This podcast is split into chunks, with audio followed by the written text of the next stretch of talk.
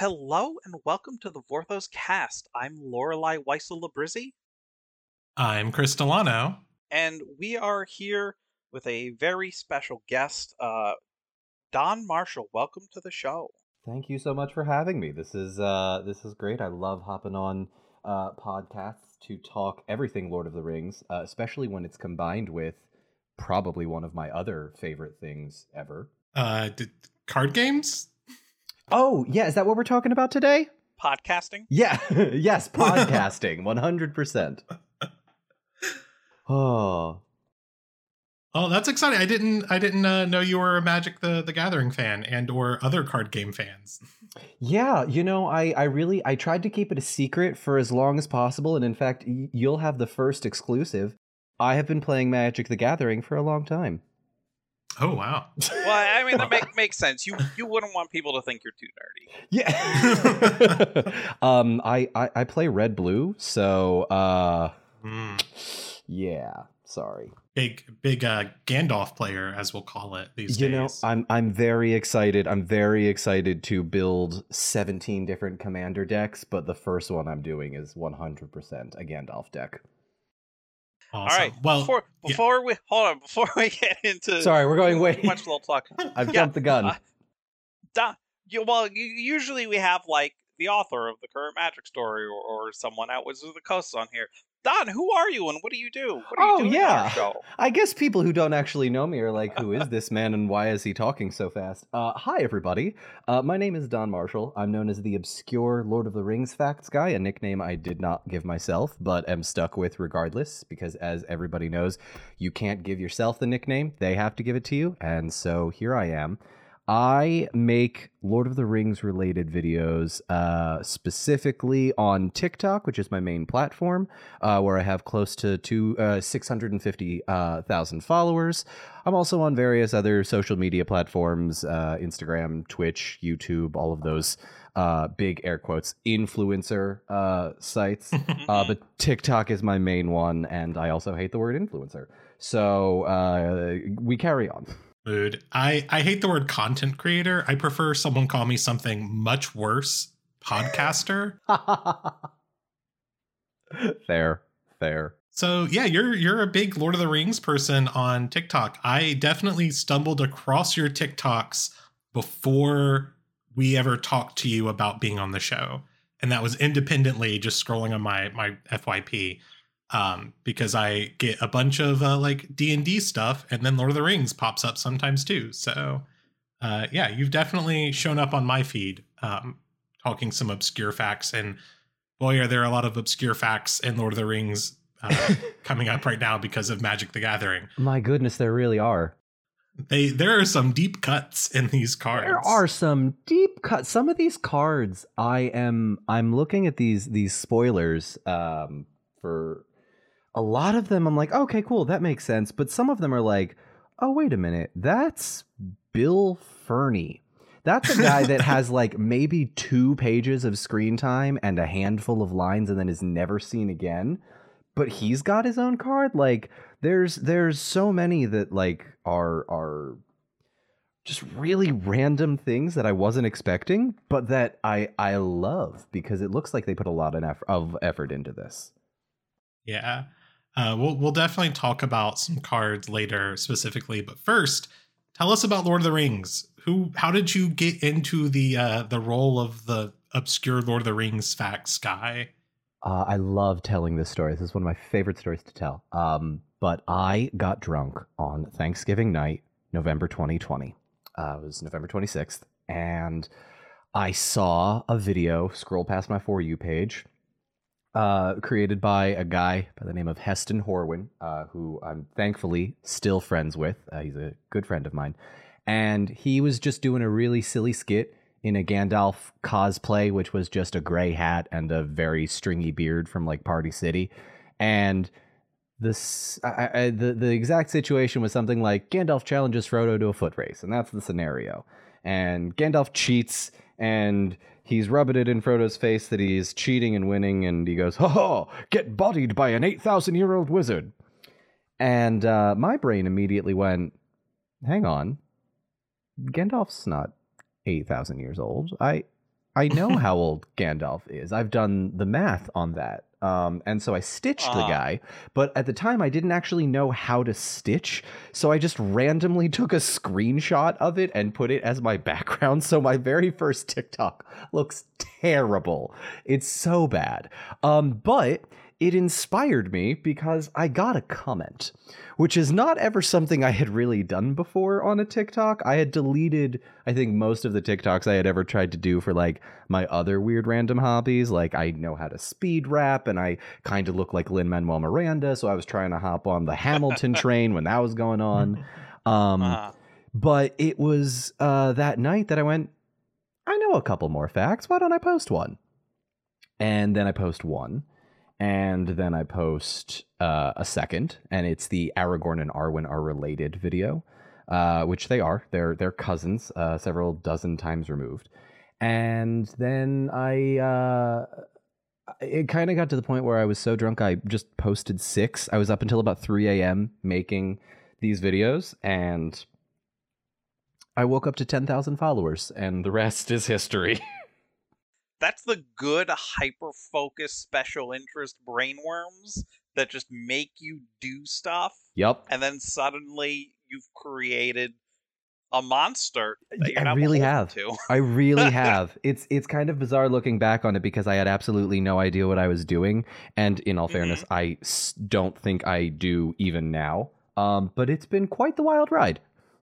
Uh, that's that's us with uh, the podcast. Uh, we were just like uh, when when Carrie J and I started it uh, five years ago. Now uh, it was just uh, we had talked on Twitter and and hung out and like put a bunch of fan theories in chats and we're like, hey, what if we just like did a podcast? We like know more about magic lore than basically anyone, and uh, here we are. Well, it's I mean, props to you for doing this for 5 years. That is that is no easy task to to keep something going and it's honestly I I always tell people who want to be content creators is like you you kind of just need to do it and accept that it's going to be bad in the beginning because Yeah. for for I don't know if I can speak for anybody else except myself, but for me, the the the goal is it has to be perfect the first time, and it never is. And I look back on it and I go, "What was I thinking?" But I'm always scared to take that first step. So I uh, I, I encourage anyone listening to this if they you know if you want to do it, just just kind of do it. Yeah, uh, we. I had a, I think, thirty dollar microphone when we started. That's amazing. Uh, I was I was running and- off of a MacBook Pro from 2013. So uh, yeah, yeah, it's it's bad sometimes. It's bad. Uh, and then we were like, we we had been recording for a couple months, and we're like, what if we like started a Patreon so we got like enough money to buy us nicer microphones? Uh, and and and now it's five years later. there you Just go. uh, this is this is episode two fifty one, I think. Yes. Wow. Just messed up. Messed No, up. that's awesome. That's awesome. Pat yourselves on the back for that one. They come out almost every week. I, listen, if you have a consistent release schedule and a fan base willing to listen to you, that's that's a great place to start. And That- did I that's hear you correctly? Have you have you had people from uh, Wizards or from Magic on here? Oh yeah. Oh yeah. Oh yeah. Right on. A bunch. Well, kind of in a way, almost every episode features someone on Wizards payroll. So Uh, Oh. J- Jay and I are both contractors. Um, I do a lot of names and flavor text for various sets, not this one. Um, and I write the uh, Planeswalker dialogue for Arena. Really? Yeah. Am I allowed to swear on this podcast? Oh, You know- 100%. we do it. So Oh. Okay, cool. Yeah. Um, that's fucking cool, guys. That's really awesome. Um, yeah, Jay is the uh, the lore master for Magic the Gathering, so he's he's on contract to uh, go through and make sure they don't have any you know anyone calling someone an eight thousand year old wizard when they're only like eight hundred. Quick, how old is Jace? Uh, about 27 ish. you know, it's funny. It's in Jay's book, which is over on the shelf, so go grab it. But uh, yeah, Alright. so that's Jay's role, and then I'm just here. But uh, So you you're you've told us the origin story of your TikTok, but tell us the origin story of your love for Lord of the Rings because Oh, you don't just you don't just hyper focus on obscure Lord of the Ring facts uh, in the the middle of the night unless you have a history. Oh, I've, I- I've got a history. Okay, Chris, you say that, and one one day I'll tell the story of how I, in one week, read about six or seven different academic papers about how B gender is determined, and the answer is uh, ultimately we don't know, but that's that's a whole other story. I want an entire sometimes podcast. these things just happen, Chris. I, I want an entire podcast dedicated to this. Please give me give me your obscure B facts, please. I have so many. Uh, wait, Uh, hold on. yeah. We're doing the interview here. You Yes. tell us about your Lord of the Rings facts. uh, that's what 10 years of journalism experience will do to you. I always flip the interview for the other folks. You know that's fair. Yeah, you gotta, you gotta, you gotta roll with the punches. Uh, and you know, I've, I've had enough people tell me to, uh, to, to uh, shut up and never talk to me again on camera, uh, that I just had to learn to be good at it. Anyway, sorry, I told you I was gonna get on some weird tangents, so uh, let's let's continue on to these. No, makes for a good show. my uh, my origin story for Lord of the Rings is a little bit different than most other people. Um, because when it came out, I was still pretty young. I was about eight or nine years old, I think, maybe ten. I'm terrible at math, and I just every time I tell the story, I think I should go back and figure out the math, and then I never do because I forget. And then the only other time I think about doing the math is when I'm on another podcast. So when I was young, in the single digits or ten, my mom uh, actually started reading the book because I had grown up with, um, you know, Narnia, Redwall, Del Mhm. Toro's Quest, uh, all of those sort of standard uh, fantasy uh, things as a kid. Mhm. And she's like, I think you might like this, but it's a little, uh, it's a little dark because you know they're speaking in not old English, but they're speaking in. They use the word hither and thither, and to me, at eight years old, that was just not cool. So she summarized every chapter um, every morning at the breakfast table. So she started with fellowship, and then you know I got the first chapter one day, and then the second chapter the next day, and we just kind of kept going for for weeks at a time um, until eventually uh, Return of the King uh, was finished, and like I, I remember there was this very visceral moment I uh, that's still ingrained in my mind of my mom summarizing it to my sister and I, and and she goes, and Gollum falls into the lava, and Gollum dies, and I just remember my sister and I going. No, what? Because we we want we both wanted Gollum to be that redeemable character, and he he was to a point and then he wasn't and it was that first time i had really had that sort of adult thought of maybe the bad guys are not redeemable and that characters can be complex i didn't actually like think those exact words at the time Mhm. um, but it unlocked something in my brain. Uh, and so lo and behold, my mom is like, "Hey, by the way, you're never gonna guess this. Also, don't tell your sister because she's too young. She was like a couple years younger than me. Um, there's a movie coming out for these books." And I'm like, "No way." Um, and so she uh, brings home the DVD of Fellowship of the Ring, and um, we watch the first half up until Pippin says, "Where are we going?" And I remember her pausing it and saying, "Okay, listen, we um we need to go pick up your sister from dance lessons. Um you you have to wait until tomorrow until we finish this. And i went no no no no no no no no no. And i i just remember having like a mini tantrum. I'm like you can't be serious. Um also she attempted to shield my face from the bilbo baggins scary face and failed miserably. So that has been ingrained in my mind since i was like 10 That is a very terrifying face. God bless you, Ian Holm. he was a good man, a good man. Um, yeah, and so my my obsession just kind of uh, snowballed uh, for the rest of my life. I loved, uh, I loved um, the movies. I l- went back and read the books when I was in high school and college. I tried to read the Silmarillion. It took me four months, and I was like, you know, maybe this isn't for me. But I was so proud of myself for getting through it. I think I was in like From, fresh- from, What's from up? what I know of the Silmarillion, that's pretty fast. Yeah, yeah, that's that's one of the.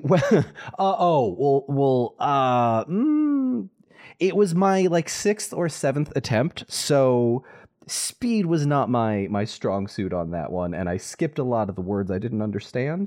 Um, but I'm I'm now to the point where I think I generally understand the story a little bit. But it's one of those things where I'm like, hey, if you don't like Rings of Power, that's cool. I get that there are some some faults with it, but like, please don't tell me that the plot is good and we should like be respecting the story because it's not there. It's just like several hundred years of human history, just like, and then this king Ar-Pharazôn and then he, and then the 200 years later, and queen, and the blah, blah, blahs. I'm like, all right, yeah, I don't understand any of this the first time I'm reading this. I'm just to like skip the words I don't know and carry on. Mm-hmm. Uh, uh from what I, I guess uh, follow up question to this is so there's there's knowing diegetic lore lore of the Lord of the Rings. Jesus, those words are too close together. um, and uh, how how much of that is is also kind of being a Tolkien historian? Is is that something that that Ooh. is part of your personal little fandom sphere as well? Um, historian seems like a really nice compliment that does not apply to me. That's very kind of uh-huh. you to uh-huh. say, but no, I think I think it was more um I think it was more just how the characters interacted with each other and how I identified with them. Uh, I I was really short growing up. I was diagnosed with growth hormone deficiency. Um, so I was like six to eight inches shorter than most of my classmates for for years in in elementary school and high school. Um and i i had to like i had to actively like take medication for it to like make sure that my growth wasn't stunted or that i didn't have any developmental problems. Um i'm six i'm six one six two in shoes now and i i um i tend to just think about how fortunate i am that like I didn't have any developmental issues because the doctors told me I probably would have been about five one with my head a little bit too large for my body. So when I was really little, I really identified with the hobbits. Like Frodo, Sam, Merry, and Pippin were my favorite characters because they were the tiny guys compared to everybody else, and I felt as though I could relate to them. Um, so mm-hmm. that was like the first thing that caught my attention, and then I just kind of started going into a deep dive of Hobbit lore and then whatever you know stuck out to me stuck with me because it was important to me at the time. And then it never really stopped because i just kept learning and learning. And you know there's wikipedia rabbit holes and now there's things like the onering.net and tolkien gateway and all these fandoms and mm-hmm. uh, these fandom websites. And you know reddit is a website now uh, I've got. That's I've one got, way to describe it. Yeah. I, I try not to put too much stock in in uh, that that place, but my goodness, I've spent I've spent a lot of time on that website and through my years. But um, yes, all of that is to say, um, historian is a very nice way to put it. But honestly, there are plenty of things that I still don't know about the Lord of the Rings. It just so happens that I was fortunate enough to be able to remember a lot, and people have sort mm-hmm. of for for for reasons I, I have still sometimes yet to understand, uh, have still kind of gravitated towards um, my content, and I, I consider myself very fortunate for it. Yeah, I think people people like Lord of the Rings content where the creator is enthusiastic and uh, friendly and happy to talk about it, uh, rather than Lord of the Rings content where people are trying to tell people, no, no, this is the correct story and interpretation, and this is what the character looked like. So you have been on YouTube in the last year. Yeah. Yeah. I've been on YouTube for much longer than I care to admit. now, I was going to say, like, my, my enjoyment of Lord of the Rings, because uh, I also have a, an extensive history. I have a map of Middle Earth on my wall in my living room. Um, nice. not just not just like in my bedroom or my office. There is a gilded map of Middle Earth in a frame, uh, a wooden frame built by my father in our living room. Oh, you you fancy? You yeah. kind of fancy? Okay, okay. My well, I, my my father gave me a copy of The Hobbit. Uh, this was long before the movies were coming out, but I assume he probably had heard they were going to make an adaptation of the the books. Um, but he gave me a copy of The Hobbit uh, for Christmas one year and told me I had to read the whole thing before I could watch the movie of it, which was the, at that time the uh, animated uh, Hobbit movie. Mm. Um, because he was like, "There's a lot of stuff missing from this movie that's in the book, and you're going to be really upset if you read the book after watching the movie." Where's Um, So yeah, so we we oh uh, no, sorry, sorry. You meant the Ralph Bakshi versions. Yes, No, I'm, I I'm meant like the sorry. com- That's- the completely missing Arkenstone. Uh, but anyways, That's we I right, read the book. Um, I still have it on my shelf. It's a very prized possession of mine. Uh, and then after that, I was like, I'm going to read Lord of the Rings.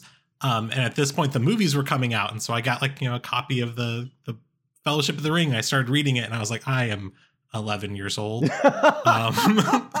I cannot parse this information. yeah, uh, yeah. Too many big words. And so, oh yeah. So for me, most of my early love of Lord of the Rings came from the movies. Um, and we're going to talk about that, but I do, I do want to cover something we started earlier in the podcast before we get too far. You said you love Magic the Gathering. Can you tell me your history with Magic the Gathering as well? yes, Just I can. briefly. It's all right. So I will I will say this. Um it's such a very interesting dichotomy because uh and I I, I love my mother dearly. Um my it was 2003 and I was over a friend's house and he said, "Do you want my mom to take us to the card shop? Do you have four dollars? Because we're gonna go buy a pack of cards." I'm like, "Pokemon cards?" And he goes, "No, better." And in my brain, I'm like, I, I'm like, no, there's there's nothing better than Pokemon. I'm I'm like ten or eleven at that point. There there's nothing better than Pokemon. And he goes, no, this one's cooler. And so I buy a pack of the Scourge. Uh, it's like one of Mhm. those weird draft boosters uh, from 2003, and it is the coolest thing I have ever seen in the world. There's cool flying birds and wizards like Gandalf, but they're all edgy and they're attacking each other and they're not like this sort of anime style. It's very like Conan the Barbarian esque. I'm like, this is really awesome. But then I get home and I'm still keeping the cards inside the plastic foil. And on the outside, if you've ever, if you Google the 2003 Scourge draft, it's like this weird skeleton with a whip. And it's all like, it's very like red, black, aggro, death, fire and flames vibes. And she takes one look at it and goes, Absolutely not. So every time I went over my friend's house for the next few years, I would just buy a pack of magic cards and keep them at his house and we would play. it was pretty awesome.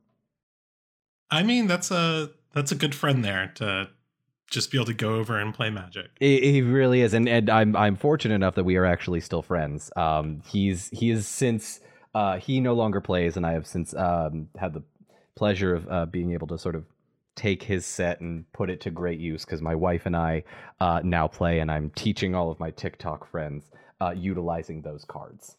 Yeah. So how was it? How was it hearing about the Lord of the Rings crossover universes beyond, like taking your your peanut butter and chocolate and putting them together? Pretty much, pretty much. Um, I will say, I when I first heard about it, I wasn't as excited as I think I am right now, but only because I am typically a very skeptical uh, person. Because you know, when when I like one thing, I like that thing. But if that thing changes too much, I'm like, ooh, Mhm. this might make me uncomfortable if it's not good. I'm scared.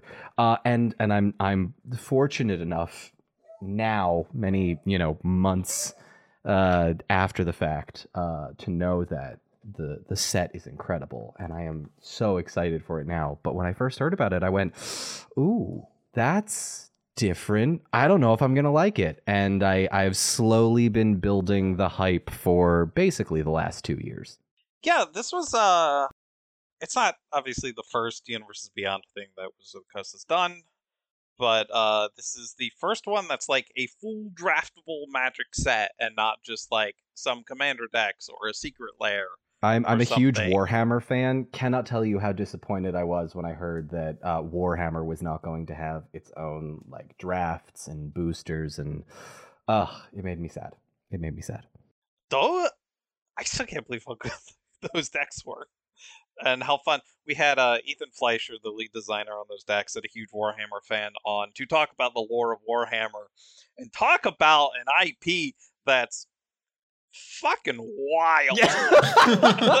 hey, listen, if we want to take a sidetrack from from Lord of the Rings to Warhammer stuff, I will deep dive with you. This has been my new hyperfixation since like November Uh-huh. of last year and oh my god, this is the weirdest franchise I've ever seen in my Mhm. life. It's But I love bizarre. it. But I love it.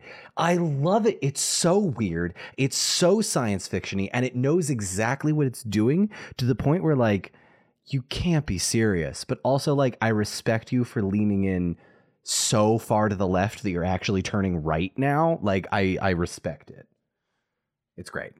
I definitely recommend go if you haven't listened to it to go listen to our episode with Ethan about Warhammer because it was uh most of us weren't really familiar at all with it, so learning the lore pretty much in real time was very fascinating. Stuff about the emperor and the cloning and Mhm. yeah. yeah. It gets weirder the more you think about it. Mhm. Well, yeah, and I like I knew I knew a little bit about the Space Marines heading in, and that was about it. And then like learning about the space elves with their soul stones that power machines, and uh, it's so good. yeah. And there's a whole chaos realm that just There like is. exists. Yeah, it's basically Mordor in space, but you know that's Yeah. um, I, and it's great. It's like it's like Warhammer aesthetics are, are are like it's very that late '80s, early '90s, over the top grittiness. Uh, very Spawn esque too. Uh, yeah. and, and like it's just stayed that way. It hasn't changed that. No, and that's Um, that. I kind of respect that almost a little bit Yeah. more because they've stayed. uh, I want to say almost too true, like stayed true to a fault with leaning into the sort of '80s power fantasy of like Fist of the North Star uh, and all of those like huge Mhm. macho man animes. Uh, Mhm. I, I I think I think if I were to give it a modern equivalent, it's like science fiction JoJo's combined with like the Predator franchise. Um, yeah, but It's weird. it's wild. It's wild. But again, I, I love it. It's one of those weird, adorable deep dives that I can just be like, oh, this is a world I can get lost in. Why is everybody I know dead in this franchise? Okay, before we get too far, off Sorry, yes, I, I told you I was going to get are- sidetracked. This is where this is where the No, podcast I host was- interrupts me. I just had the thought of what if someone just starts this episode in the middle for some reason and hears us talking about Warhammer and goes, "Wait a minute, Well, this was um, the Lord of the Rings guy. yeah. What the hell is he doing right now?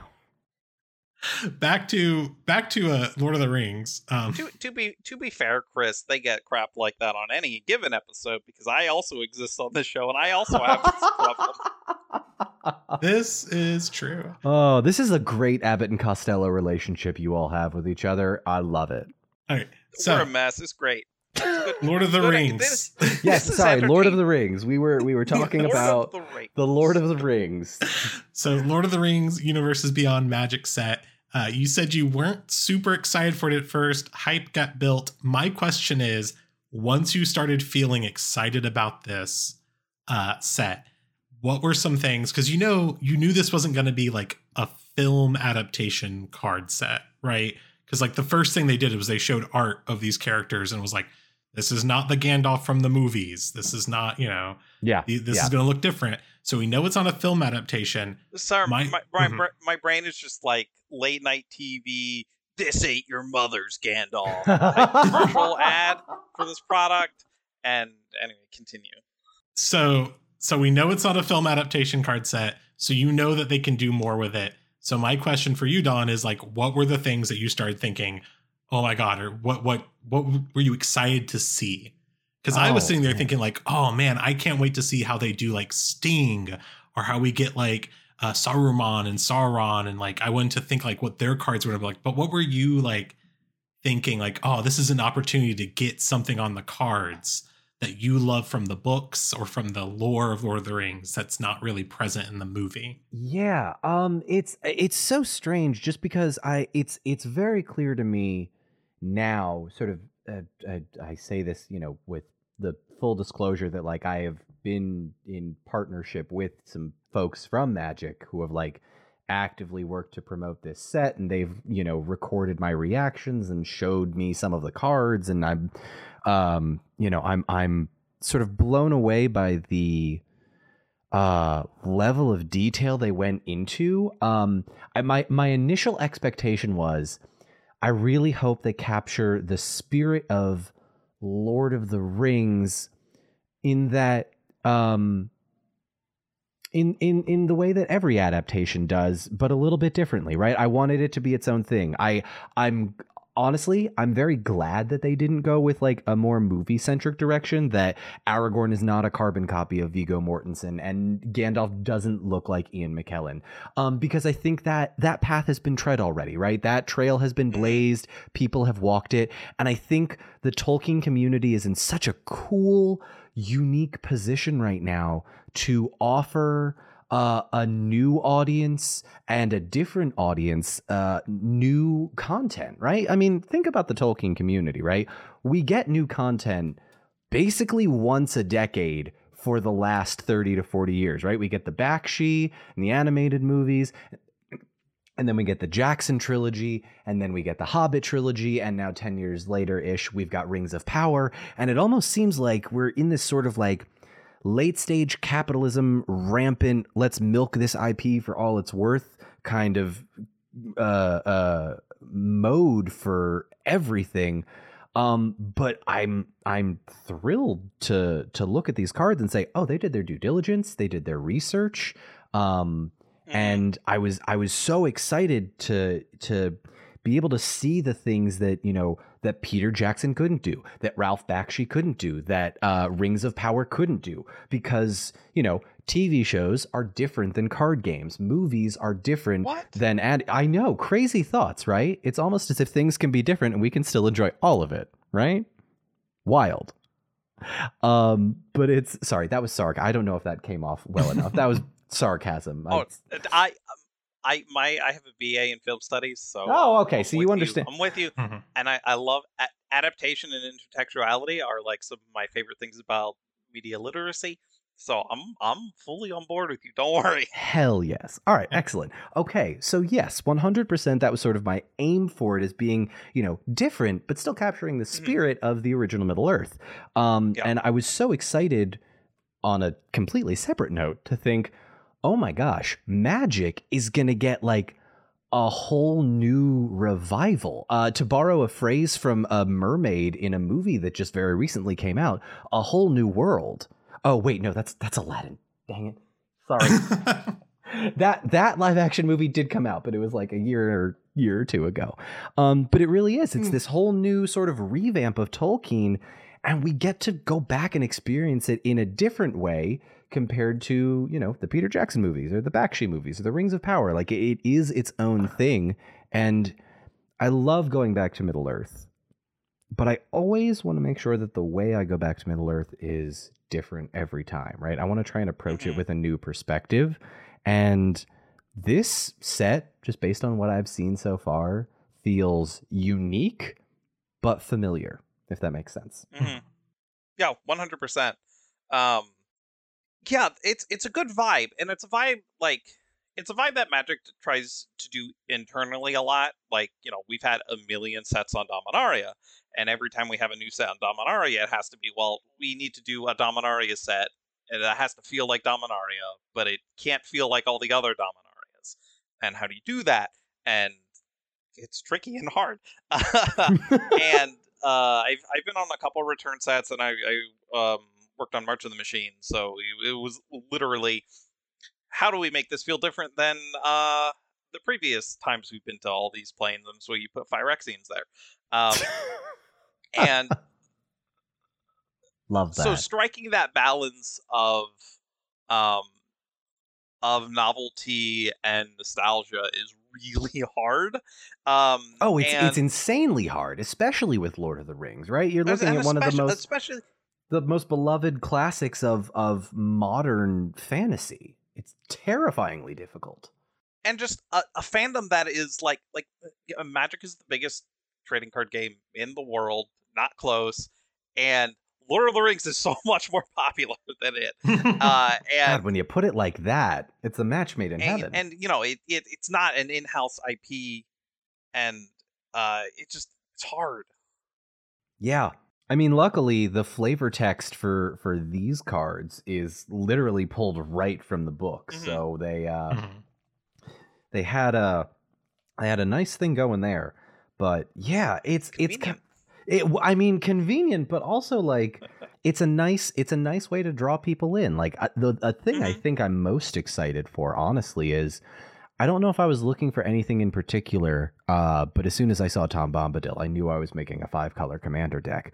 But I think Uh-huh. the thing I'm a I'm a glutton for punishment. I run uh, five color Ur Dragon commander, and uh, it's no, it's it's still bad, but I'm working on it. but thank you. Oh, no, I this this was not a judgment of the deck's power level. This is just excellent. Dragons big, breathe fire, go rar. Good and excellent. That is exactly the vibe I was going for. Thank you for understanding exactly what I meant. Um, So, T- Tom Bombadil, I think, is like a perfect example for me of like when we saw that really early on, um, because I think we saw like Tom Bombadil and like a version of Gandalf or like some art of Gandalf Mhm. Mhm, super mhm. early in the process.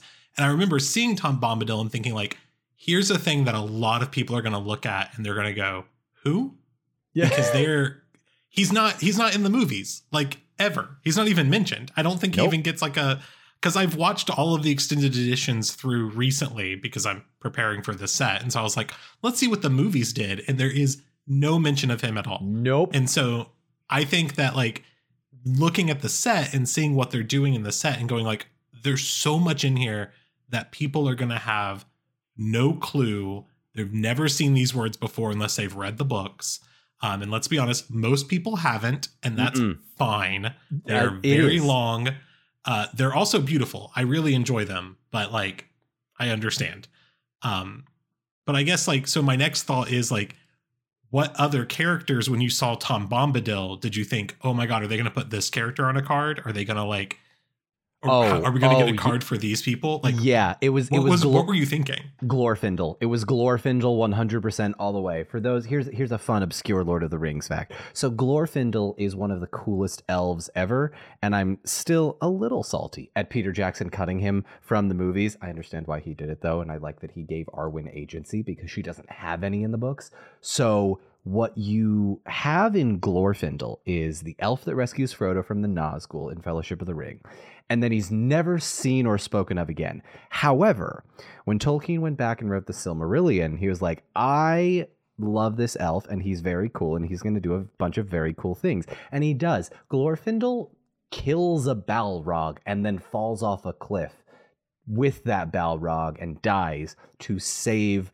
a bunch of people running from a burning city called Gondolin.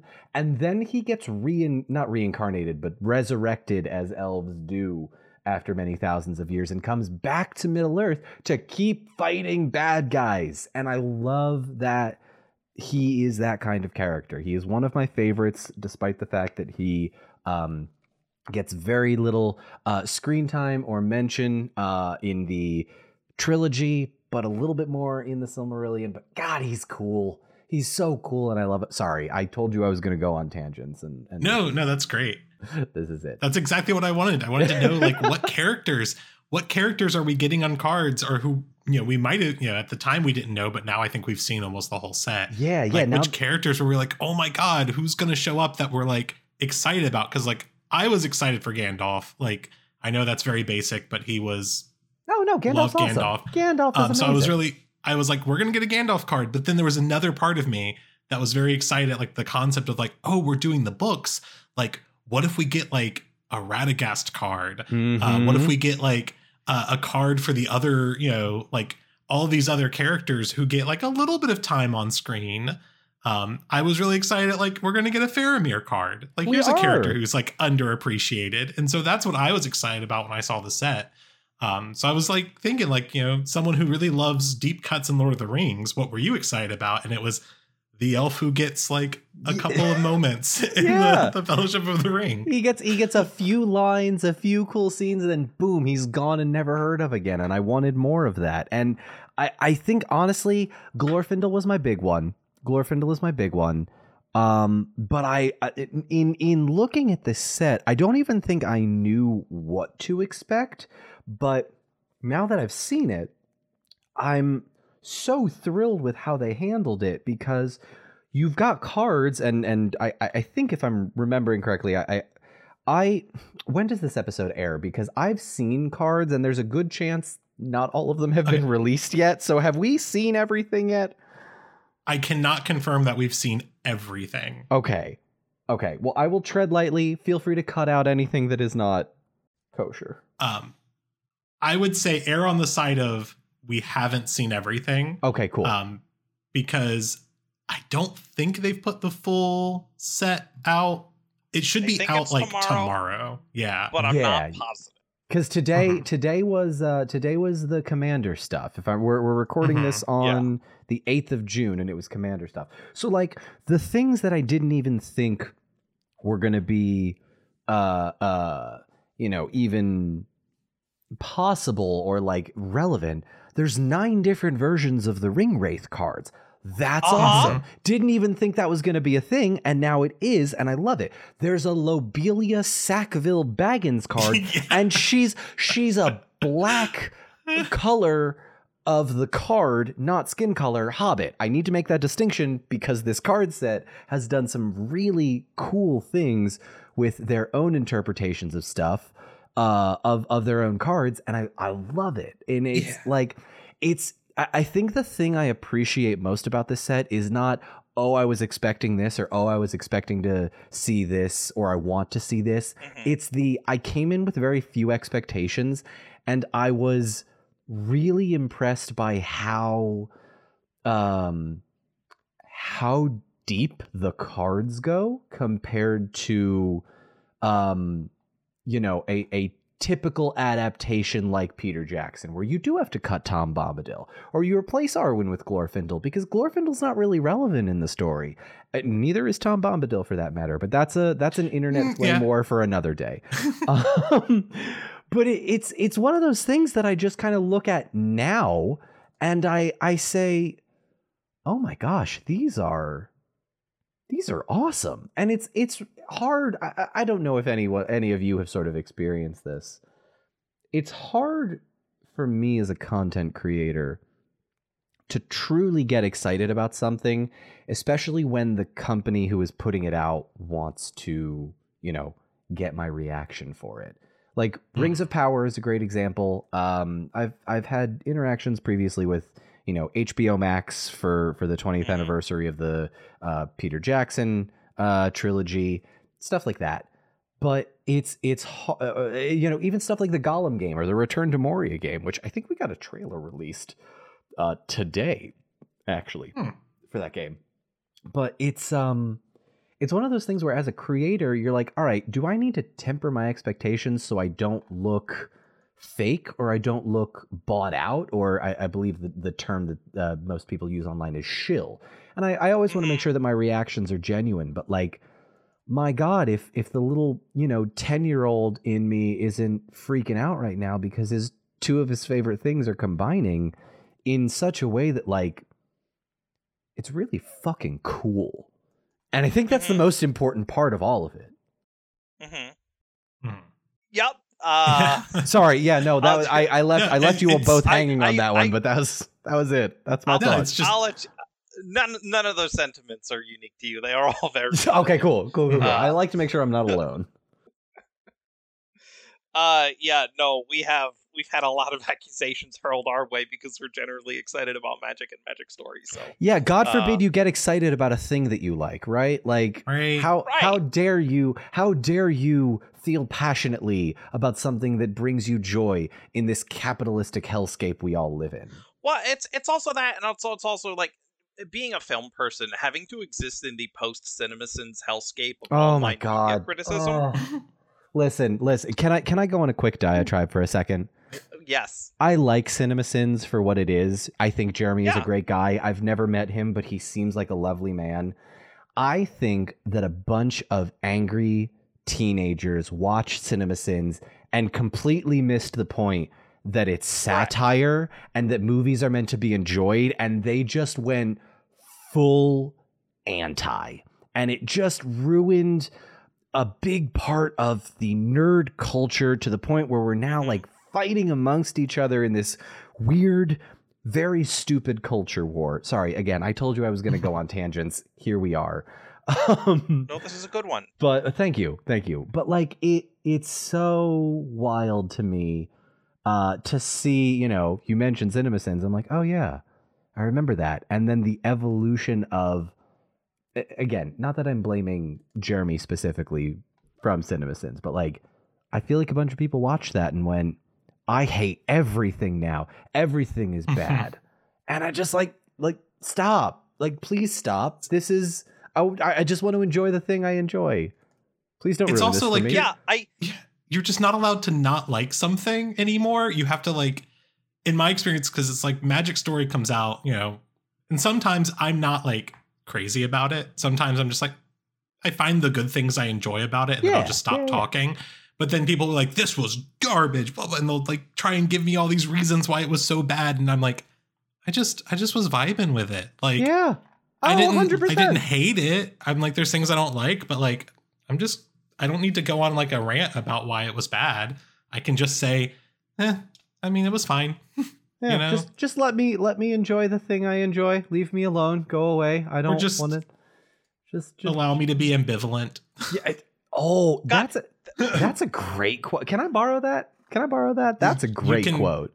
You can steal it actually. You don't have to give it back. Well, I mean, technically, it's not stealing if I've asked you already, right? Like, if I say it and I didn't ask you, that'd be rude and This is stealing. But true. now, yeah. Is it stealing if you win it in a riddle contest? Are we about to have a riddle contest? You you didn't tell me that was part of the podcast, but I'll do it. No, I was just thinking of Gollum and, and Bilbo. Um, Oh. and the- Do you do you want to play a game? Oh, do you want? God, can we can we talk about the Gollum card? the Gollum cards. Oh, The go- the, the Gollum card that pl- does the guessing game with your the top part of your library. Yup. That, that card's great. Uh, this is this is one of those things that I think does really uh that that they've done really well in that the this is the you mean the Gollum scheming guide card, yeah? This is the rare Gollum Uh, card. Whichever, ver- yeah, whichever Yeah, card yeah, it yeah. is that that does the guessing Yeah. game thing. It's uh hang on, hang on. I'm I'm I'm on you might need to cut this part out. I'm on Scryfall right now. Is that okay? Should I go on another website Yes. that no, Okay. Scryfall is what we no, use. we love Scryfall. Excellent. So I'm on Scryfall right now. Whenever Gollum scheming guide attacks, look at the top two cards of your library, put them back in any order, choose a land or non-land. An opponent guesses the top card of your library is the chosen kind. Reveal the card if they guessed right. Remove Gollum from combat. Mhm. What? Otherwise, you draw a card and Gollum can't be blocked this turn. Uh, like, how, who thought of that? That's never been a mechanic in Magic before. This is so in it's line with really Tolkien. It's- silly. It's so Mhm. silly, and I love it. Again, you lean into the thing that feels cringe, and all of a sudden you've come out the other end, and it's awesome. This is why Gollum's irredeemable. That's why he can never can never make it the whole way. He's too cringe. Ooh. Mm. Ooh. You've given me something to think about, and I don't like it. He is he has embraced the cringe know, that was a all joke. the way into the You fires of Mount Doom. He's too. Is Gollum too? Cra- is Gollum? Gollum feels like the. Oh God, is it? Is it? Does Gollum have incel energy or just uh, obsessive ex-boyfriend energy? He's Oof. he has he has too long in the discourse echo chamber energy. Oh, there we go. Yeah, he has echo. Ch- Thank you. That's that's perfectly put. Perfectly put.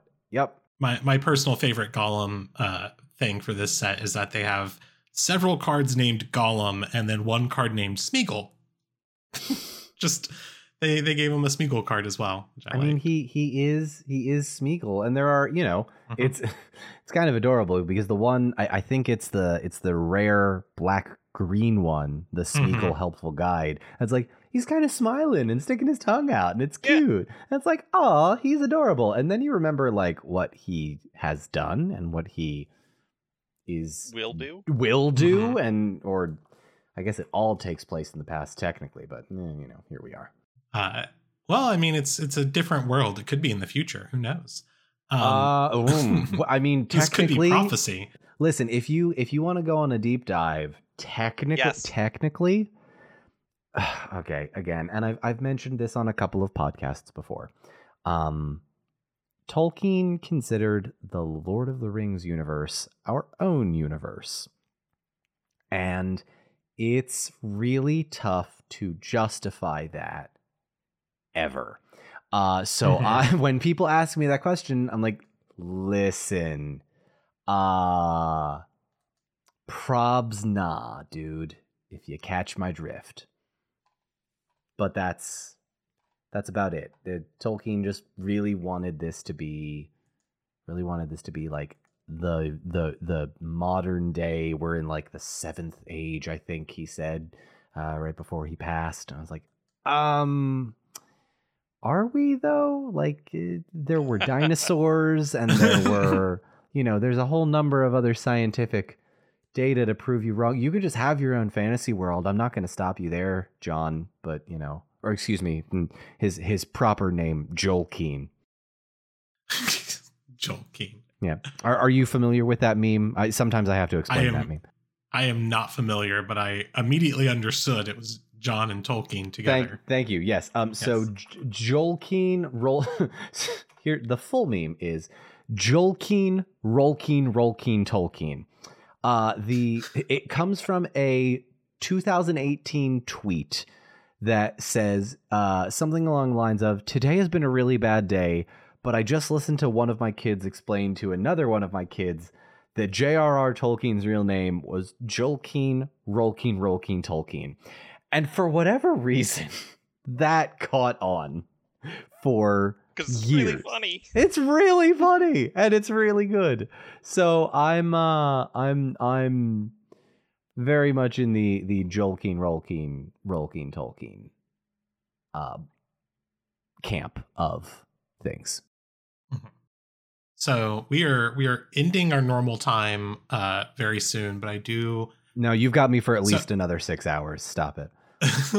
no, I'm kidding. I'm kidding. I don't think I want to edit a six-hour long. oh, you know what? That's a good point. That's a good point. Respect. Respect. Um, but I do I do have some cards that are deeper cuts that I do want to ask you about. Bring it. Um, only because I have so I have read the books uh, when I was in high school, middle school age. Um, I did not process a lot of it because you know you're you're young, your brain is not fully you know capable of absorbing information.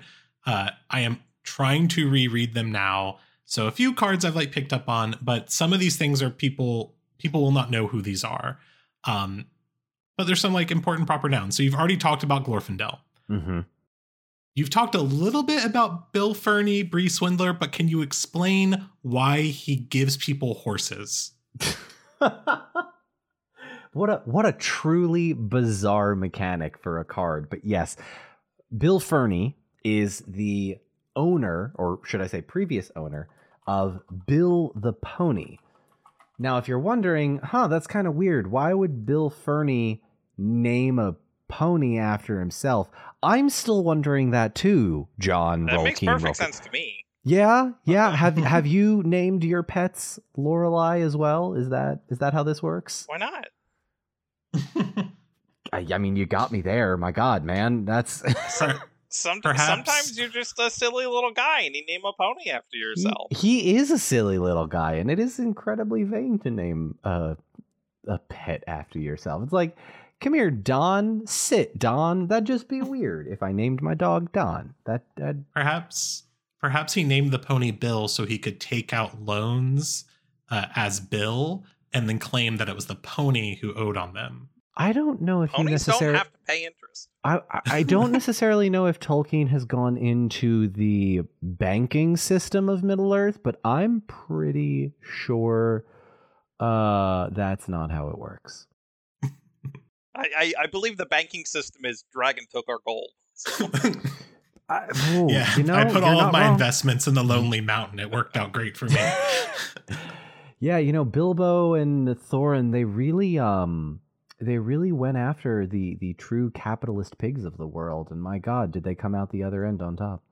All right, so so Bill has named a pony after himself, and is that why he gives people ponies? Because he's he gave the hobbits Bill the pony. Oh. I'm trying to understand Oh. why he does this. So so Bill's not a great pony. Um he's very frail uh, and he only recovers after his time in Rivendell. Um and it, it- uh, Frodo, I believe in the books pays him a couple silver pennies to um to get him just because like the Nazgul I think uh to cause a distraction when they were trying to murder Frodo. I think a, a few of them just straight up destroyed the stables and when um and went like kind of ham on a couple of the, the buildings there and so all of the hobbits ponies escaped. Uh, so there was only one pony left and they bought bill because he was the only one there and it was like one of those supply and demand things. Bill Ferny was like hmm a pony. Uh, but you need this one uh, but there's only one left so I'm gonna overcharge you a lot for it. Bill is a lot like an iPhone because you're gonna buy it. You're gonna buy it no matter what because you need it because you're addicted. Sorry, that's that's not actually a good analogy, but it was the first thing that popped into my head. Uh, so there's also uh, a few cards from the the Dundane. Am I pronouncing that Uh, correctly? D- Dunedain is usually the Dunedain. Listen, a vowels in Tolkien Mhm. are a lot like whose line is it anyway? Most of it's made up and it doesn't really matter. It's a that's a really old reference for those of you younger folks that are maybe not understand. Sorry, I'm again dating myself. So, so who are the Dunedain? We have a Dunedain blade. We've got Dunedain Rangers. Um, I don't think they come up at all in the movies. I think there might be like one throwaway line in the extended edition, There is, if I remember it, and Mhm. that's that's it. That's all I remember of it. Yes. So uh, you're remembering the line that Eowyn says to Aragorn in the Two Towers Extended Edition. You are one of the Dunedain, men gifted with long life, because Aragorn's actually 87. So the Dunedain, the Dunedain are the uh, descendants of this really cool group of humans that turned out to be not so cool after they got corrupted by Sauron. Um, uh, spoilers potentially for the later seasons of Rings of Power. Um, but long story short, Tolkien's version of Atlantis is an island in between Middle Earth and the Undying Lands, which is the place where Frodo and Gandalf and Bilbo go at the end of uh, Return of the King. It's basically this elven paradise where the lesser gods and a bunch of the elves live, and it's wonderful and fantastic and awesome. Uh, but the humans can't go there. And so after a few thousand years, Sauron tempts a bunch of the humans, and they're like, you should totally go there, man. You should you should 100% go there because did you know that you can you can steal their immortality? Did you know that you can do that and then you can you can also be immortal? And the humans are like that's an amazing idea. We should 100% do that. And then they all die. Uh, but not everybody went to try to go to the Undying Lands to steal um, the immortality, which, spoiler alert, you can't do. But the folks that stayed true to the relationship between the elves and respecting their boundaries and knowing that they knowing that they can't steal the immortality um, they sailed to middle earth basically in exile. Uh, because numenor is this you know wonderful island paradise that you know gets kaput it's gone. And the descendants so that's um, elendil who we see in the beginning of the peter jackson movies uh, Isildur, the guy that cuts off the ring. Isildur's got a brother that's not in the Peter Jackson things. Actually, here's another thing I hope they add. I hope they add Isildur's brother Anarion, because that would be a really deep cut that I'd appreciate. Um, sorry, again, going on tangents, but um, the Dunedain are the descendants of those first men that came to Middle Earth after uh, Numenor was destroyed. I could have All just right. said that. I could have just said that part to begin with. I apologize No, again. no, No, I, I I appreciate yeah. look, I am also a deep cut lover. One of my favorite planeswalkers is from a single short story in a book published 30 years ago. So, Wow. um, I like Vram a normal amount. Nobody knows who Vram is, but I love Vram. I'm gonna Google Vram right now. worst. Hang on. Is, is she cool? Does she look cool? Uh, she she is a type of cursed human on Dominaria called the uh, the Dobane, um, who have a really unfortunate backstory of uh being slaves Oh. to uh uh after the the empires of Sarpedia fell um a guy who called himself the real Torok um as people do in such cataclysmic times and uh uh, had a bunch of slaves that he raped, and uh, she, uh, or there was a, uh, one of them killed him and killed their sons and escaped with their daughters. And so from beyond the grave, he cursed them to like always wander and always give birth to daughters, and basically be like, haha, your lives are bad now. And I'm just like, well, this is kind of a crappy backstory. Um, uh, but they have like golden skin and lavender hair. Um, and Vram uh, travels around with her daughter Mal, um, and uh, shapeshifts and tricks people and murders a lot of people and uses. She's a bad person. Uh, Distant Planes anthology is uh, book this is from. The short stories Foulmere. Um, basically, the whole overarching theme of Distant Planes is that planeswalkers suck shit and ruin people's lives Um, and and so through the course of the story, Vram uh, comes to this uh, swamp called Foulmere to find a uh, retired uh, biologist named Peter Langwind, who's a half elf. that sounds like a Marvel character. That's not a real person. Dr. Peter Langwind. That that really that just sounds like sorry, that just sounds like a Marvel character. sorry, continue. I'm I'm carry on. Uh, and and so uh, she wants him to take her around the bog because she's looking for powerful monsters to summon in planeswalker duels. Uh, so uh, he takes her to. Uh, he's like, well, it's like the middle of winter, so you're not gonna get much. And she like snaps her fingers, and the entire swamp blooms into summer. Uh, and he's like, "This is going to have bad effects on the environment." And she's like, "I don't care. Show me something cool." So he takes her to this big frog, which she then learns how to summon, and then this other planeswalker shows up, and and they have a duel with Vram. Uh, and meanwhile, uh, Vram's daughter Mal is uh, who was disguised as a cat for most of the story, turns out to be a five-year-old girl, and is telling Peter about things like mana burn and adding mana to your mana pool and like the mechanics of magic, but through a five year old, like she calls mana juice, and the mana pool is her pocket, and her mom keeps juice in her pocket, and but sometimes the juice stings her, and that's mana. It's a whole weird early mid '90s thing. This sounds like the coolest thing, and I'm going to Google everything about it for the rest of the evening as soon as we're done. So thank you so much. Oh, a big explosion because Vram sucks at planeswalker duels and she is assumed dead.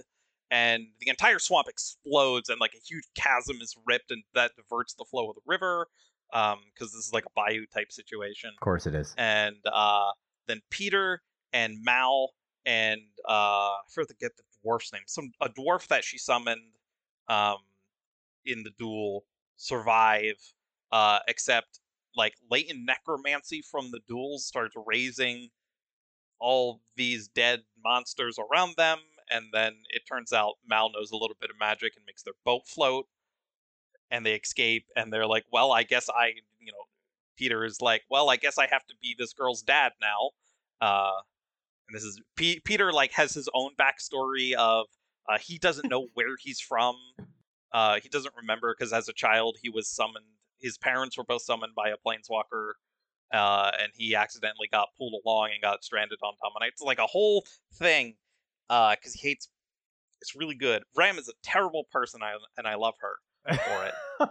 Well, now now when I write the description for this episode, I have to include that it also includes a story summary of Foulmere from from the Distant Planes anthology. Yeah. I, it's it's really it's really good. I it's um it has a lot of thoughts on um the nature of I don't even know what word I'm chasing here. I mean, you've you've basically just kind of described you've basically kind of described The Last of Us a little bit, or like any sort of found father figure with young Yeah. girl, like so, like The Witcher Three, or just the entire Witcher franchise, Logan, the movie, the X Men movie, The Last of Us, uh, the the found father trope. But yeah, I'm down for it. There's there's a lot of stuff about like integrity and responsibility, neither of which Vram has. Um, Okay. and um Rem is just a bad person who does bad things and I believe she's still alive. She she doesn't die on screen. There's an explosion and then we don't see her. Uh, listen, if Marvel Comics have taught me anything, it's that capitalism will never let anybody die. So, on that note, Yeah. Um, oh God! No, before please- we get please. into a discussion about uh, AI voice models and uh, Oh, deep dear. fakes, oh um, God. Look, we we we have been we have been on the cusp multiple times this episode of of just raising the hammers and sickles. So yeah. So, but before we do that, um, I do think we should do some quick final thoughts. Uh, so for Don, uh, at the end of every episode, we do a little bit of time where we just share our final thought that's not necessarily related to anything that we've talked about on the episode. Uh, can be, doesn't have to. Just whatever we've been thinking about lately. Um, and it's just a good way to segue out so that we can, uh, you know, close Yeah. out the show. yeah, yeah, so, uh, yeah. I, I love that. That's an awesome idea. Um, Uh, I, would Do you like wanna me to go first? fir- Oh, I'm happy to go first. I'm happy to go last. How do you want to do this? that is I'm Yeah. I am gonna forfeit my final thought because I just did that whole thing and that was a sidetrack. See, we're not That's so a- different than what I That's a done. good Uh, final thought, though. That's a really good final thought. Loreley's final thought was Foulmere. Um, I it's hold on. I guess the real final thought is uh, Foulmere is also the source for one of the other planets in Dominaria's solar system. Dominaria, the plane, is a solar system. There is a planet Dominaria, but the closer to the sun is a planet called Jinue, which is uh, referenced in uh, this story. nice. The only place in all of Magic lore, and I've been trying to reference it on a card, and everyone goes, "Nobody knows what this is. Nobody cares," and I'm like, "But I care." exactly. and as long as you care, somebody else might care, and that's important, right? That's important. Sorry, It I- sometimes yeah. is, yes. something- okay. Yes. I, I I, don't look, know I, the inner I've gotten a lot of deep cuts into Magic. Okay, Right, yeah. so- that's- listen, you know. I I want more deep cuts. I feel like that that is what it should be. We have we have 250 episodes of which several uh, probably at least 150 of them cover some very deep cuts. You're gonna make me binge your entire podcast. Oh, aren't yes, I am. I'm- Oh my god! I, hate- I learned you're susceptible to this, so now Oh. I'm trying to get it happen. this is this is how you get your viewers. You just make your guests your listeners. It's kind of genius, and I respect you for it. But damn, dude. Okay. yes, but sometimes our listeners become our guests and then become hosts. So Oh, you gotta watch out. Chris. that's, That's how, how I Chris got on the podcast. All right, Don. That's amazing. What is your final thought? What is the final thing you want to talk about in the episode? Uh, final thing. Oh God, you're you're making me think deep thoughts. Uh, when I've when I've had no thoughts, just vibes for the last hour. Uh, I think the thing that I want people to take from this specific episode, listening to me, if nothing else, is that if you're a Magic the Gathering fan listening to this episode, please give Lord of the Rings a chance if you haven't already, because I think it's a really amazing world.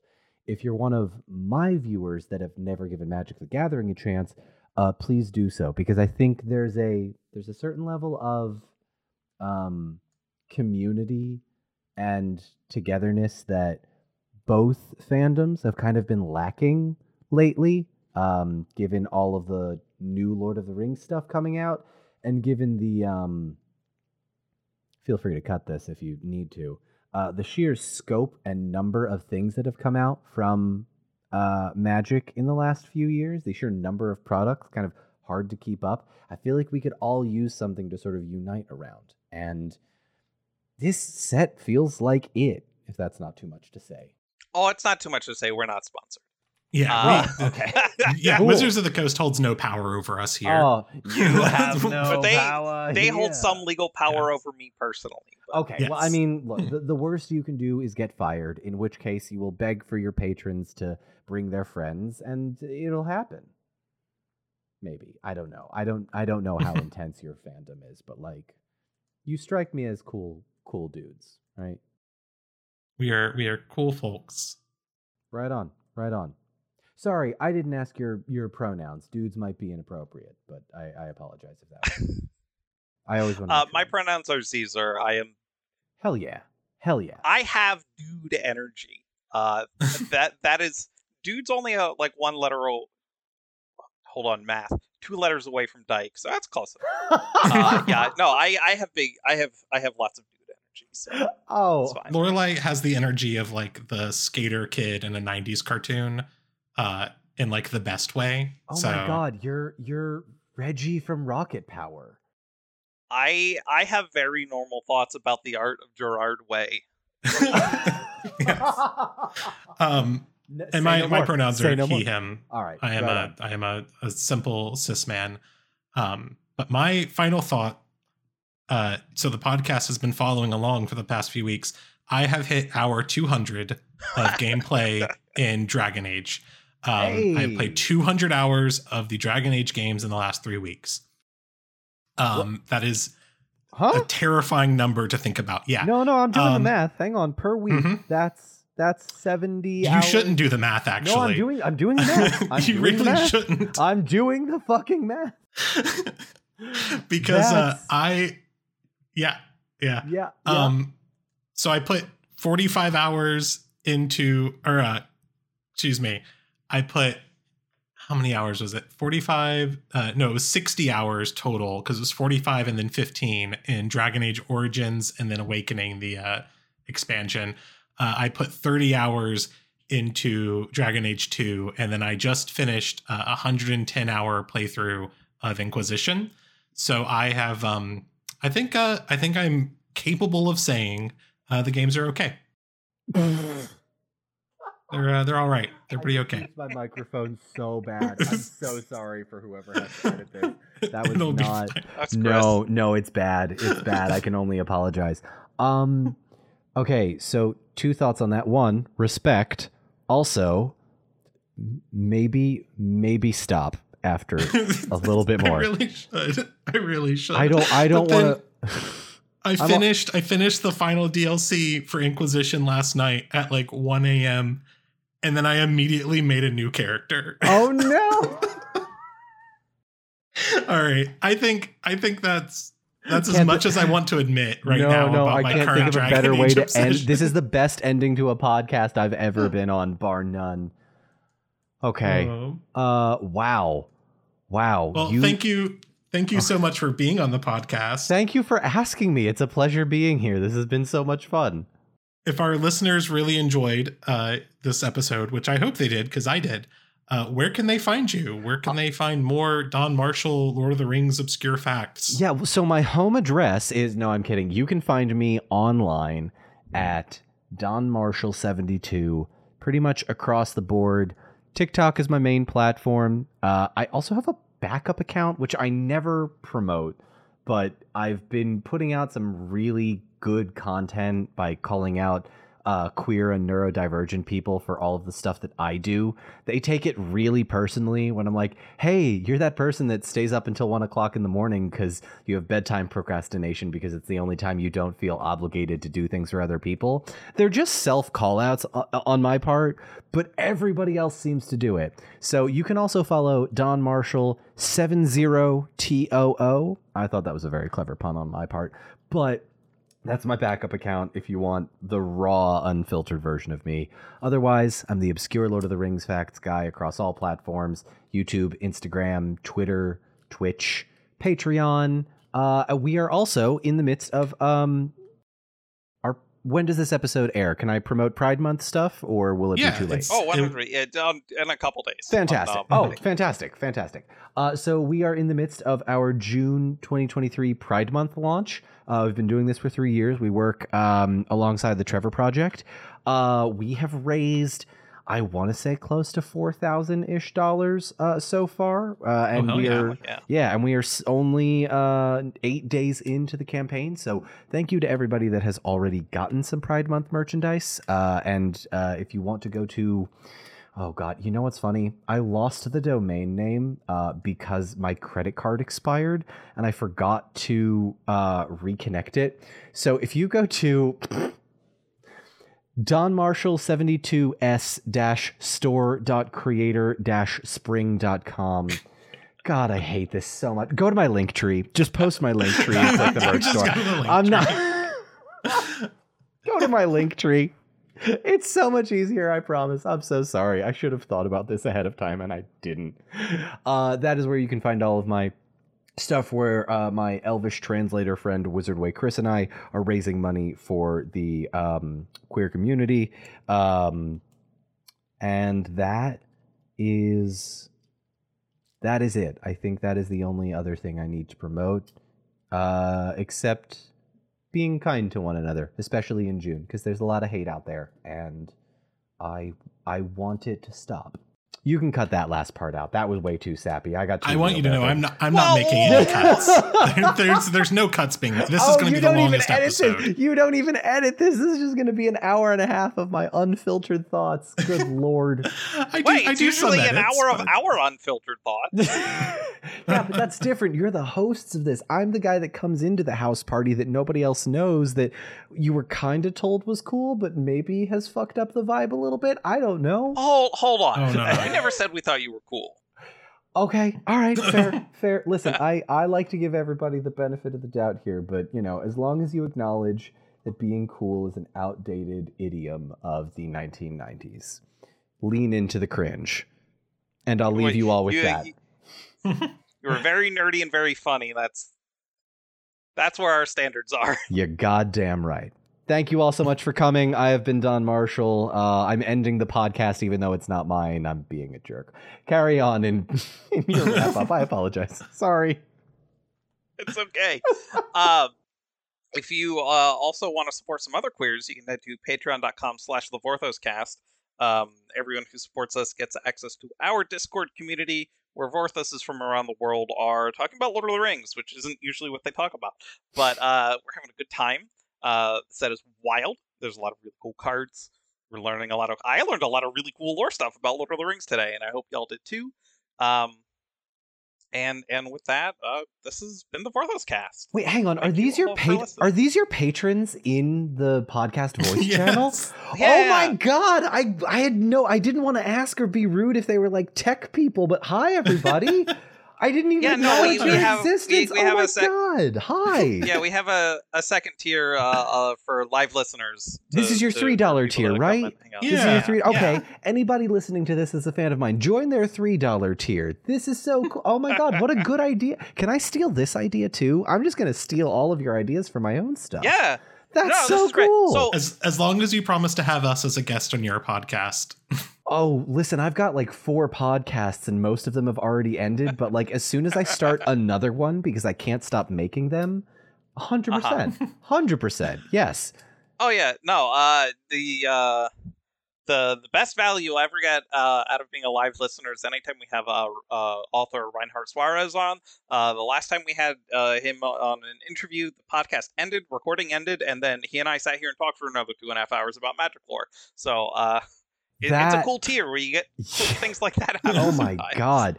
Uh, listen, I I cannot spend two and a half hours talking about magic lore. The only people I know are Chandra Nalaar and Nicol Bolas. Uh, and that's because I like dragons, and Chandra reminds me of my wife. So that's basically the extent of my of my planeswalker lore. Um, but yeah, oh my gosh, that's so cool. Hi everybody, thank you so much for joining. This has been so cool. I feel so awkward now, knowing that you're all real people and if you listened to my unfiltered thoughts without being edited out to make it. Oh, and now you're all typing in the live listen text chat. I've just now realized how your Yeah. Discord server works. So, um, both my All right. apologies and also you're welcome. Uh, I don't think Loreley did this earlier, so uh, thank you all for listening. This has been the Vorthos cast, I I did And- little bit. And uh, we can stop the recording. oh my god.